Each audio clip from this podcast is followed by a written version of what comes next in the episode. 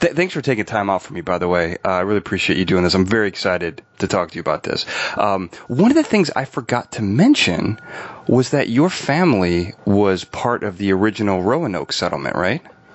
Uh, there's, you know what? We did some research on it, and there were Mudgetts in, in at Jamestown Roanoke, I think there was a Mudgett or a Mudge in Roanoke, although to tell you the truth, after all the research I did, I wasn't able to prove it was something I could take into a court of law, that's for sure. Okay, all right. But there were so your your original surname was was Mudge?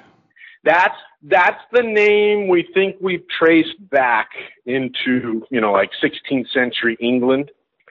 And why it developed the French ending, we still haven't figured out, but uh it's you know it's a, you know it's kind of fascinating stuff about your roots. I don't know of uh, the historians that you talk about if they've got into the other the other Mudgetts in American history, but there was an Ebenezer Mudgett, yeah, who was he was the one he was the one that created the Pine Tree Revolt, which was the uh, motivation for the Boston Tea Party. Huh? I didn't know that. Yeah, yeah. So you know, I, I've got some ups and downs in my roots. Yeah, no kidding.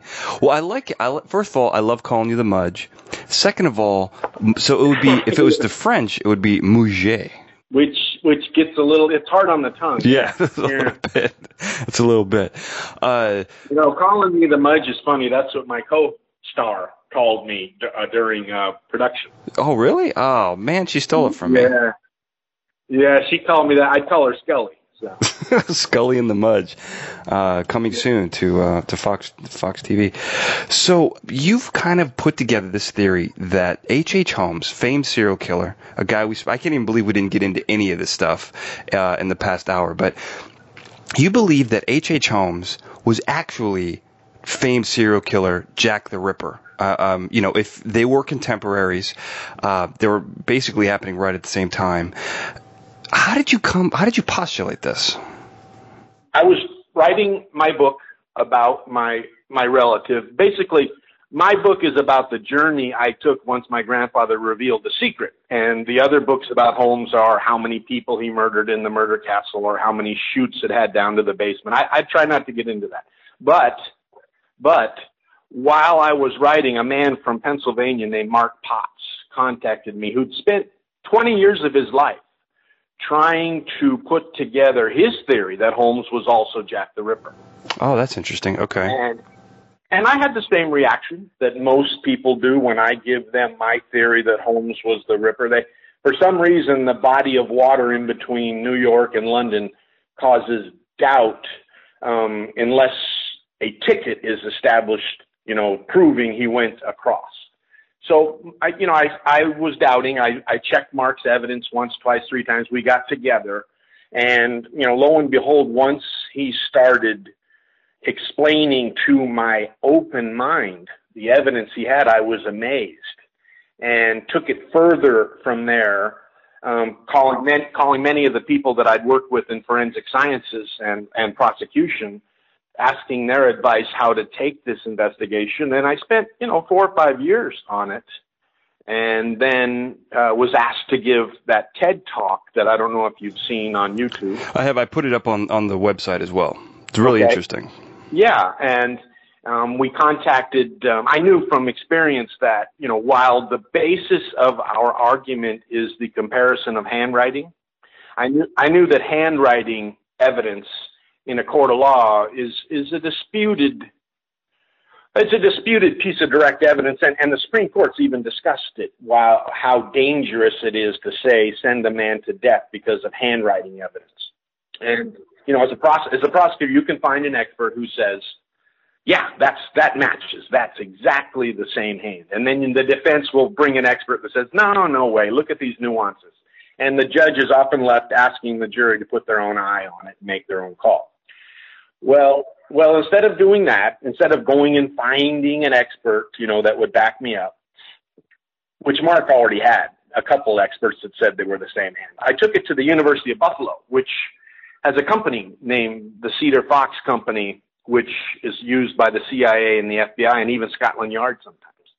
And they run the documents through a computer, which comes back with obviously an unbiased opinion without preconceived notions regarding the similarity of the handwriting on the two separate documents. And they were they were very anxious to help me do this. They ran it they ran it through their computer and they came back with a, a number which still astounds me, 97%. They also said that, you know, if I had the funds, they would like to reprogram their computer to match the font used at the turn of the century. That's uh, th- and, well, that's incredible. Yeah, and they were convinced if I did that, they could come up with 100%, which you know from the out which from the outfit the FBI uses is pretty amazing. Now I get you know even when I state those numbers and put them up on a screen for a crowd like the TED, 3,000 lawyers and doctors and journalists and scientists um, and when I ask them to vote and they come back with 77% yes, it matches, I still get doubters all the time about that. And I imagine that's just dealing with Ripper. That's what you're, it's, I think you and I talked about this before, but if you and I got into a time machine, Dan, and went back to October 31st, uh, 1888, and you, and you pulled out your Samsung video adapter and, and recorded Holmes murdering Catherine Eddowes, and we quickly came back to the Kern and you and you called ABC, NBC, and CBS and said, "I've got a video proving who Jack the Ripper was." Half the world would doubt you. Okay, even with the video, they're going to doubt you, and and that's what you're really faced with. So when you when an author decides he's going to present a theory about who Jack the Ripper is, you got you got to come you got to come prepared that you're going to have 10 20 30 million people that think you're crazy.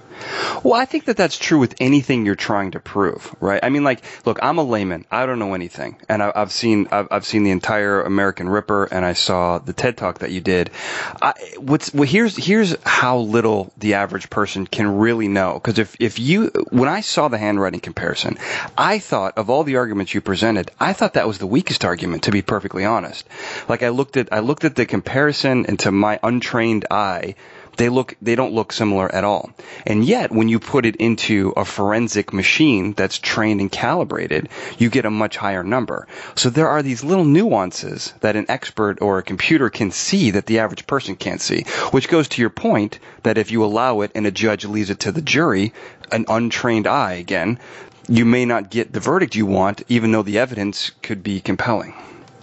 Well, my my evidence of handwriting was the TED Talk. History's evidence of handwriting was American Ripper. All right, I I was not asked about how that should go, and I can't discuss that because I have NDAs with history and A and E.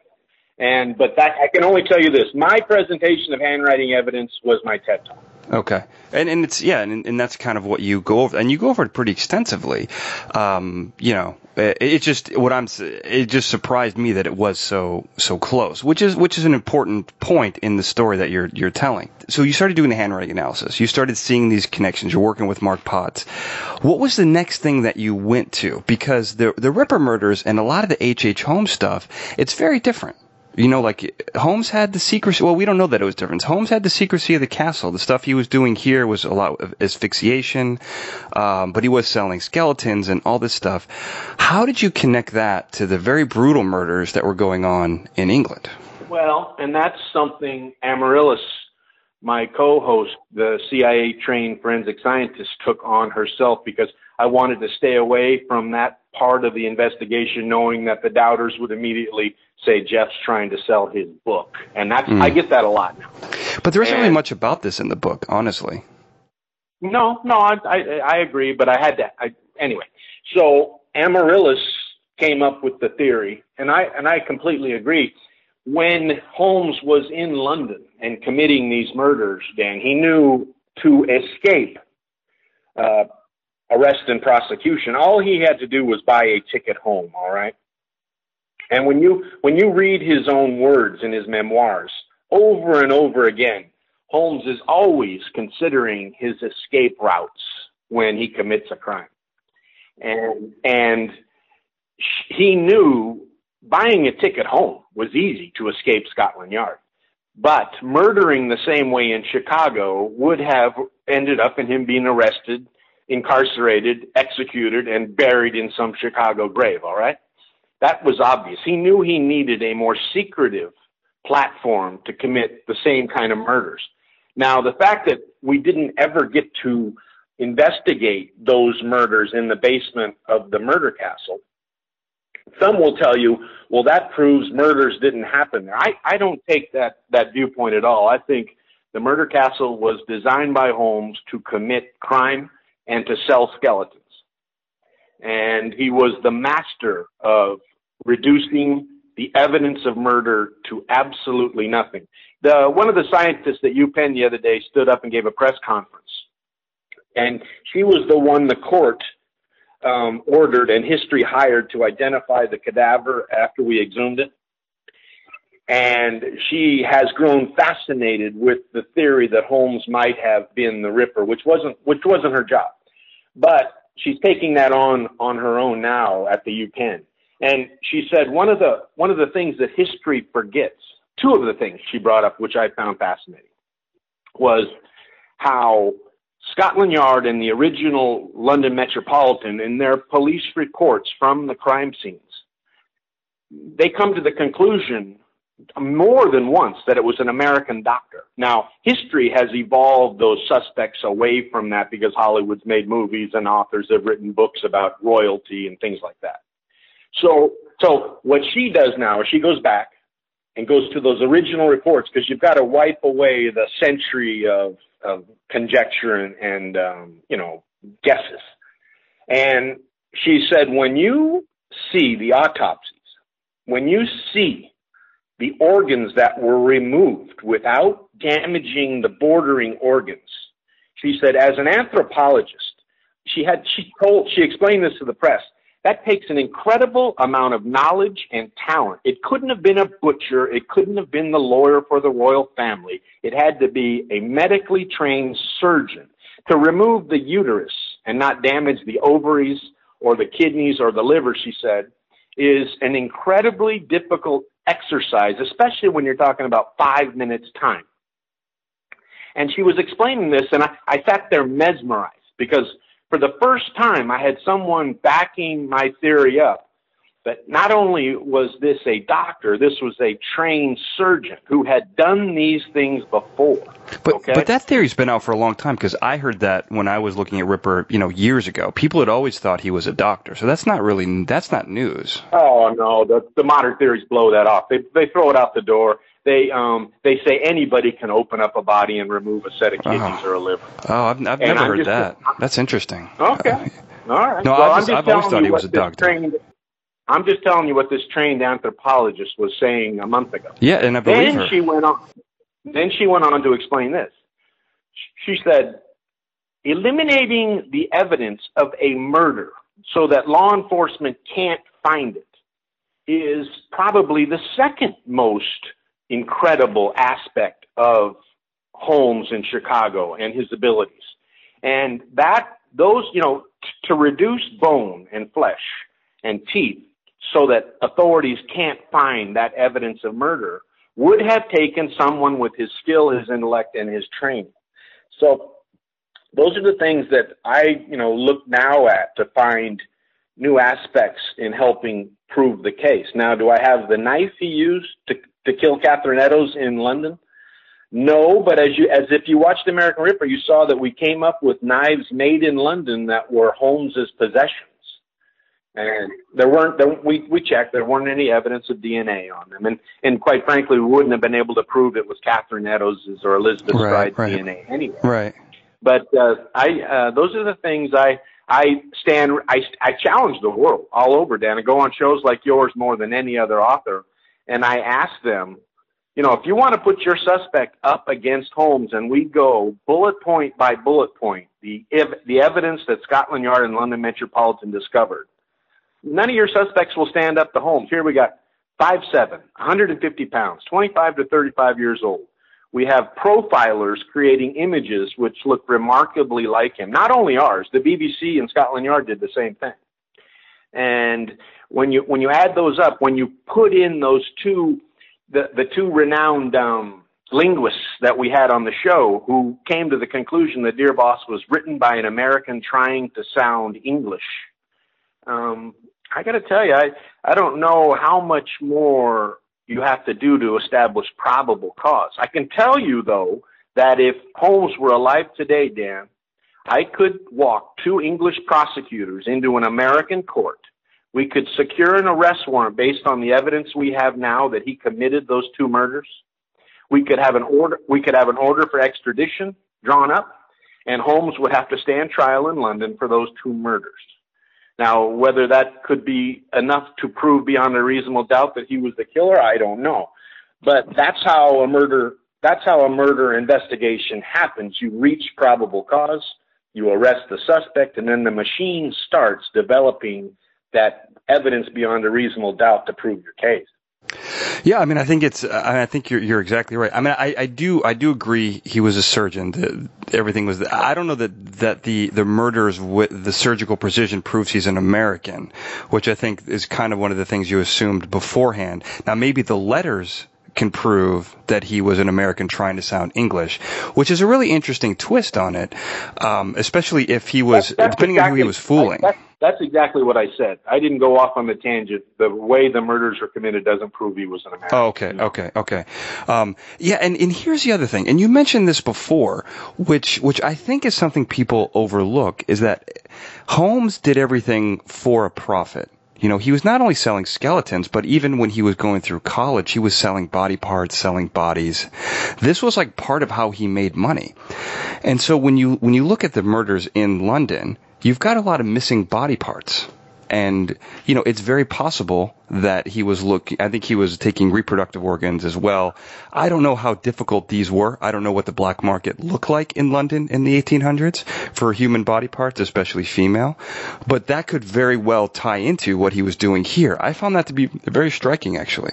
No and you, you bring up a good point. I, i'm often asked that and i don't have an answer why he would have murdered those two whitechapel prostitutes I know he probably was fascinated with the attention the London media and law enforcement was giving the two previous murders, which had occurred about five or six weeks earlier. He, he even mentioned like slightly in Dear Boss, you know, about two murders. He didn't say he committed them.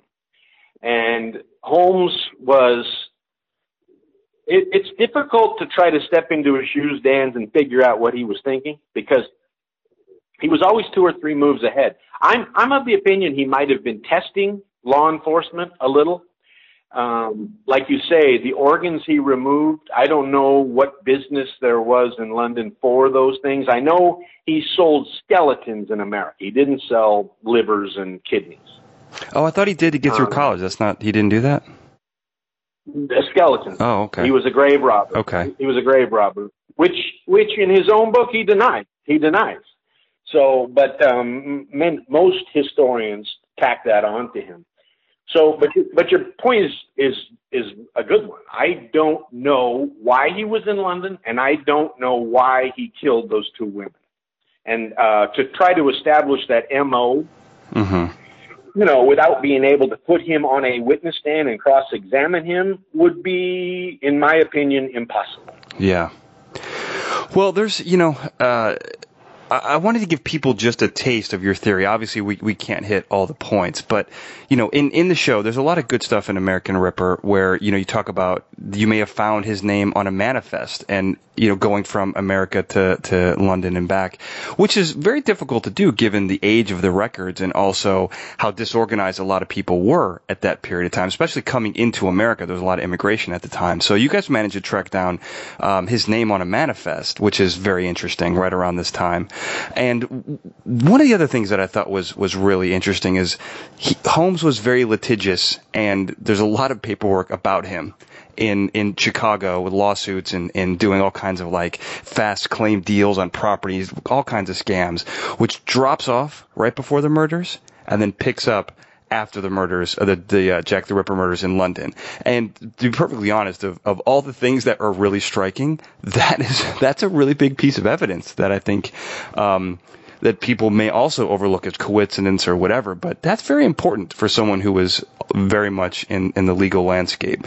Um, to me, and this is this is not scientific at all, Jeff. This is not this isn't at all uh, you know, I don't have any evidence to back this up, but when it's funny that you get so much resistance against this theory because when I first heard it, no, honestly, and, and, actually, no, I'm, I, my friend, I've been living with this for ten years. I, I, I agree with you. No, I mean, like when I first heard this theory, I it genuinely like connected all the dots for me because I was like that makes so much sense for a lot of different reasons. And again, I didn't I that was before hearing any evidence.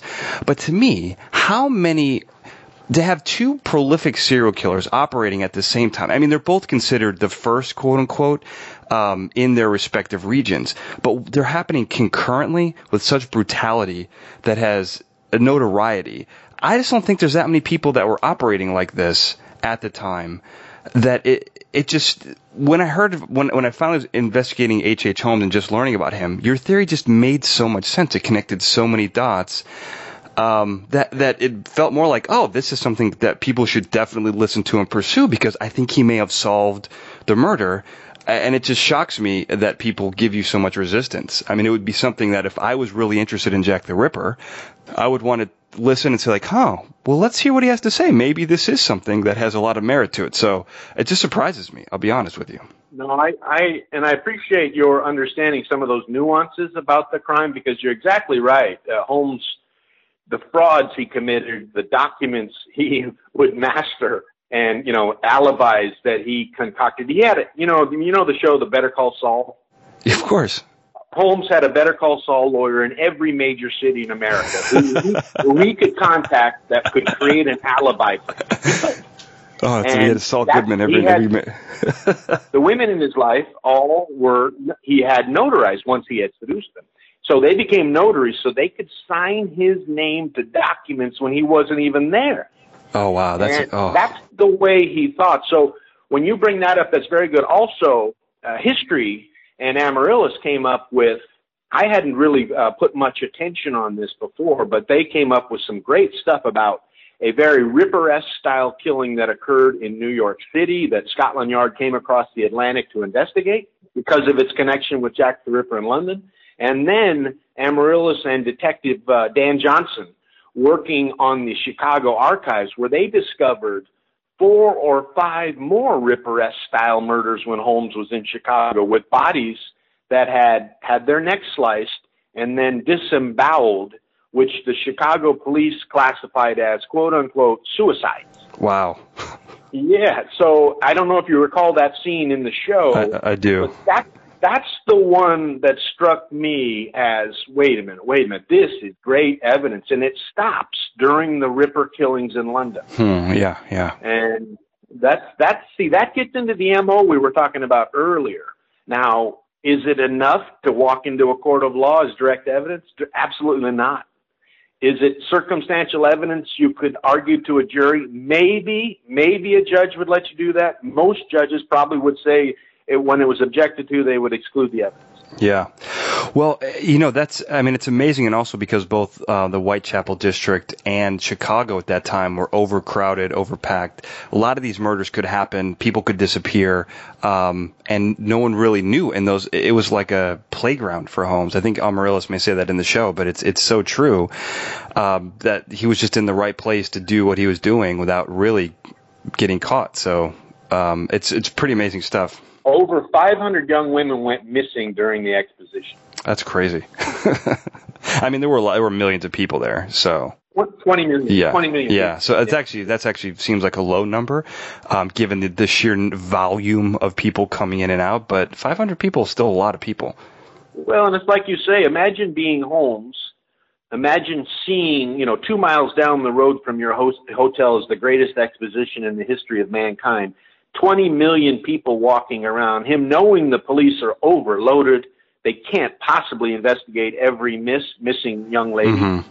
And he's like a, he's like a lion on the savannas of Africa watching the antelope. If you ask me, I, I completely agree. I think you're exactly right. Uh, well, Jeff, I got to thank you for, for talking to me more about this. And honestly, people listening, follow Jeff if you if this even strikes a chord with you, um, because I think I think I think you're doing the really the the cutting edge work on this theory. I think it's I think it's valid, and and I think you'll be vindicated. Well, Dan, I appreciate those kind words. I'll all I ask from everyone listening is you don't have to believe my theory. Just consider the evidence we present with an open mind as if it was happening today and you were sitting on a jury and what you would come back when the judge asked you to make up your own mind. That's all I'm asking, Dan. Yeah, I think that that's totally fair, and I think you make a strong argument.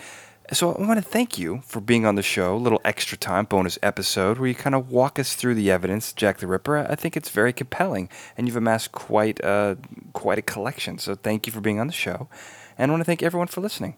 Have a good night.